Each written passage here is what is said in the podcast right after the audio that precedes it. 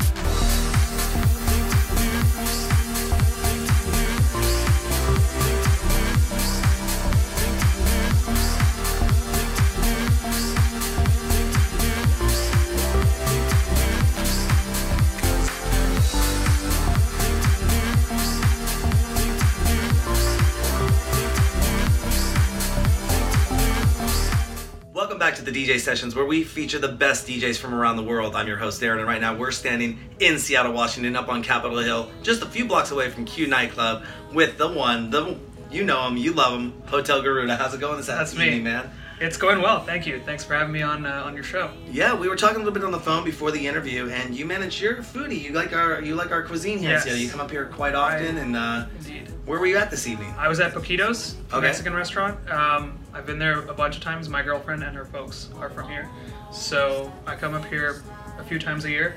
Mm. Uh, love the seafood. Love Pike Place Market. Obviously, all the obvious places people go to eat when they come here.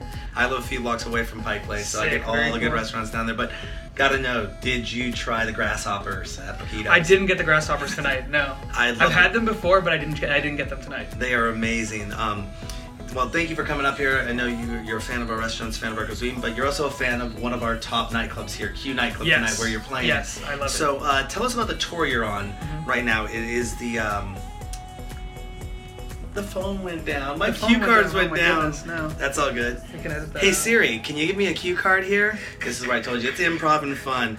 So you're on the one recent tour right now Yes, in. Seattle, Washington. Yes. You're coming to a finish on that tour. What's it been like over the, Uh, the past? It's been it's months? been a lot of fun. I've been playing two hour sets every night, which is not it's not a crazy amount of time by any by any like standards, but for my own reasons, like I really wanted to get a chance to play for longer sets than I've been to in the past or that I've been playing in the past. And it's been really nice to get a chance to sort of show people the whole range of my influences and the stuff that I like to play out. Mhm. And so far, the response has been really, really good. Um, and all the shows that I've been playing at, I've been playing just stuff that I really like to listen to, and it's just really been nice to see that it resonates with so many other people. And if you could select one track that is sort of your premier track, or one track you Mhm. could really just promote and drive out there to the hearts of your Mm-hmm. fans or people that don't know about you, what track would that be right now? So right now, that track would be one reason, the namesake for the tour. Mhm. Um, the song came out in November, and it features Imad Royal and Kia Victoria, who are two fabulous people, both incredible songwriters and incredible singers too. Uh, Imad is a longtime friend of mine, a, a mentor figure almost to me, and he's someone that I've always gone to when I need advice or when I need help with songs, help with music in general. And Kia I actually only met the day that the song was written, and just a great person to work with, and loved having her energy on the record. And do you think that DJs should learn more about music theory nowadays as opposed to just getting tracks or do like moving towards producing tracks or at least understand music theory in general? Sure. I mean, an understanding of music theory doesn't hurt at all by any means. I think I'm not. I'm, I may not be the best person to ask about this because I came into music. I came into producing music with no little to no theory background. Um, I played guitar growing up for about six, seven years, but I never learned the classical, like formal way of, of learning the instrument. I kind of just had a teacher who would teach me songs I wanted to play, um, which sounds cool as a kid. But if I think about it now, I would much rather have just learned theory. I would be in such a better place. Um, but that's water under the bridge. So now I'm trying to take advantage of my situation and try to take the initiative to learn more about the inner workings of music, as well as the producing. Because the producing has been my main interest for the last four or five years since Hotel Garuda started, and now that I've got a chance to make uh, make more of an individual statement with my with my music, I think it's important to have an understanding of theory too. And technology moves pretty fast in the production world. Mhm. I mean, it's changed. I remember, I remember when I was playing around with SP808 and MC505 by Roland back in the day, and you know, samplers were coming out and computers were getting into the scene. And then it moved over to Apple and was using Logic and things of that Yeah. nature. If there's something that you could imagine, a piece of equipment that you wish could be in existence, what would that be if you could see it coming out, say in the next five years, that you could play around with or use? Um, that's a that's really hard. Um, How about how about That's a- unlocking that's a good your question. phone? I'm gonna unlock phone. my- It's- I'm gonna unlock unlock your my phone. You can use your phone to cheat on this if you need to. I'm trying to think. Uh, so let me think. The my favorite way to come up with like drum rhythms is to beatbox them out, like just to to myself, Mhm. and then sort of try to match the beatbox that I hear in my head with samples in a computer. I'm sure this, there's a way of doing this already, but like sometimes sometimes I'll record it on my phone, like the rhythm that I want to achieve, like Mhm. a and then I'll record that and throw that into Ableton in, in my processing or in my in my DAW, and then I'll literally try to match that with drum samples that I have on my computer. So I don't really know if there was a way to to cut out the middleman, if I could just literally beatbox into a mic and it would give me Beatbox A beat. translator. yeah a beatbox translator. That would be perfect. Do you think you could maybe feels like- program the beatbox to actually speak to other people? Like you could walk up to somebody and go. Yeah, like And if you if you just if you put a bunch of words in it and you put a word bank into it, you could program it to say things to people. Yeah, That'd would be pretty cool. All right, so a beatbox translator. Or you know, what would be, would be beatbox. even cooler is a cloud-based way to access all of your software and samples, no matter what computer you're on, and no matter what system you're on. I guess. I mean, Splice already kind of does this, where they Uh-huh. have so, like sound libraries and, and uh, sample libraries on online. Mhm. But if there was a way for my computer to be a digital clone of my other computer at home, if I had two computers, uh, you know, sadly we make do with what we can. Mhm. if I could have my computer what- that I travel with be a walking digital clone of the one that I have at home that syncs with itself all the time, that'd be perfect. There you go. So, beatbox translator and syncing technology to have your full music library, production Yes. suite, and everything on the go, on the fly, in the All the times. all the time. Yeah. Would it have to be? Would there be an app for that? I don't know. I don't know. There should be. Whoever's watching this, if you're if you work in app development, hit me up. there you go. So, any advice that you would give to um, aspiring producers, new producers that are Mhm. coming out in the game? Um, you know, goes back to kind of that music theory question, but what is the most important thing you could tell a producer, starting producer right now uh, in the music game to, to really focus on? Uh, I'm gonna try to pick my words carefully here because I feel like a lot of people say the same thing about this. If you ask a lot, if you ask any one of my friends, they'll probably give you the same answer, Mhm. um, which I think says more about the kind of friends that I like to keep. But that's a side. That's a that's a different point. Um, I think what's most important for music producers is to make music that you like first and foremost, because it's it's a nice bonus if other people like it, and sure it can be it can be really rewarding to have a career built off of people validating your creations, which is you know the part of the human condition. You want people to like the things that you make. You want people to like the things you put out, and it often comes at the cost of uh, satisfying yourself. Sometimes it's really it- it's you can kind of phone it in and you can do things by the numbers to make something that you know will do well in air Mhm. quotes, um, but it may not be satisfying your artistic vision. And I think what's important is to have it have a vision and stick to it. All right, have a vision, stick to it. Yeah.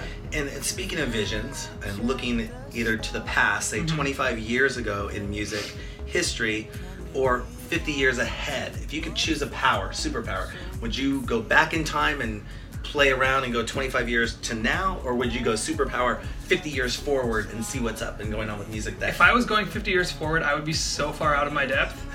People would probably be making music in their own heads and it would just come out as a finished song. beatbox translator. The beatbox translator, it's a real thing, okay? It's a real thing. so then going forward, and you heard it I here would, first. I would definitely love to teleport back in time because mm. I always feel, I always find myself rediscovering music from the 80s and 90s and even the 70s that has influenced so much of electronic music nowadays and dance music nowadays. It, it really is rooted in like you can pinpoint songs here and there that led to sonic changes that we are used to hearing now. Um, so I would love to just quickly dip back into the into 1980s and see what was going on then. I- mean, except for the haircuts.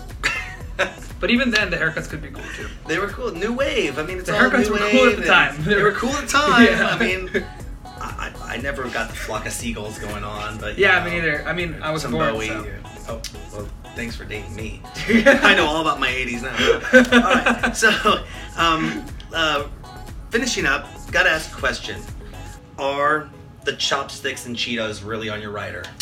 Uh, as of two hours ago, yes. Okay.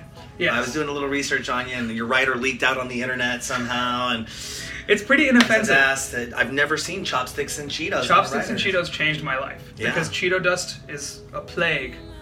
It's delicious, but it's a plague. It Can be. it's really nice to have like even I mean at my house uh, we have reusable chopsticks because we we eat a lot of Asian food at home. So uh, we have chopstick. We have more chopsticks than we have forks, I think, if, if, if we still have them.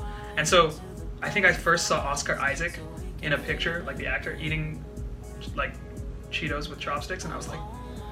This is probably the craziest thing I've ever seen. And then I showed it. I was at my friend's house yesterday, and I was doing the same thing. And my friend was like, "Are you really eating Cheetos with chopsticks?" I was like, "Yeah." Do you not?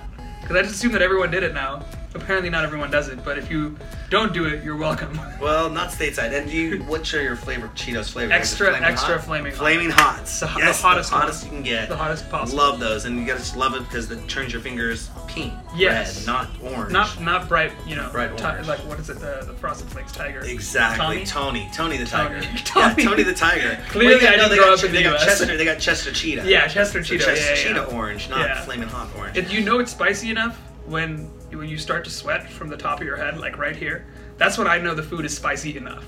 Did you see the guy who ate the the one nacho? The video, the one nacho. No, it's the what? one chip challenge.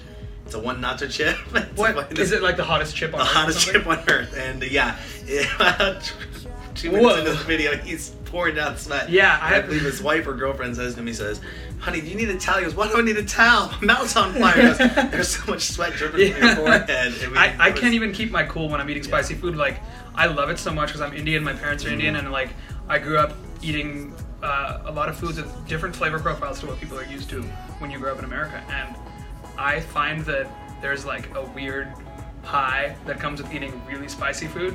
Some people like you can't, you're not willing to like get to that wall. You have to be willing to get to that wall first before you break through it. It's not like you can just go and eat a bunch of spicy food and be like, now I'm high as hell. But like, it's more like you keep eating spicier and spicier and spicier and spicier until you get to a point where like, I don't think I'm breathing anymore. I, I can't feel my eyes. And then all of a sudden you're like, do I need to be able to feel my eyes? And you kind of just you, you lose your mind slowly but surely. I did the mistake of ordering Thai style five. Like they Thai made six, spicy? They made six star for me. I took two bites. I was done. I was Oh. like, I'm a spicy. I like spicy. But um, speaking of spicy, speaking of food, speaking of websites, tours, albums, songs, tracks, producing, toys, future. Yes. Where can people find out more information about you? What you got Um, going on? Um, Twitter, Instagram, and my website. My the tickets for my tour are available on my website, hotelgarudamusic.net slash tour, which you can find right here. Um, I don't even know if you can find the link right there. I just I'll put the link up. you can put the, I'll put the link, link right right here. Um, my Instagram is Hotel Garuda, H O T E L G A R U D A. Same with Twitter. Um, you can learn more about what makes me me. I hope to see you on the internet. There you go, Hotel Garuda on the DJ Sessions. Don't forget to go to our website, thedjsessions.com. Find us on Twitter, follow us on Facebook, hashtag us, the DJ Sessions, TDJS if you're bold. It's Hotel Garuda come to you live from, well, kind of live, pre recorded, but yes. it's going to be somewhat live and streamed again. Uh, coming to you live from Seattle, Washington, playing at Q Nightclub tonight. Check them out.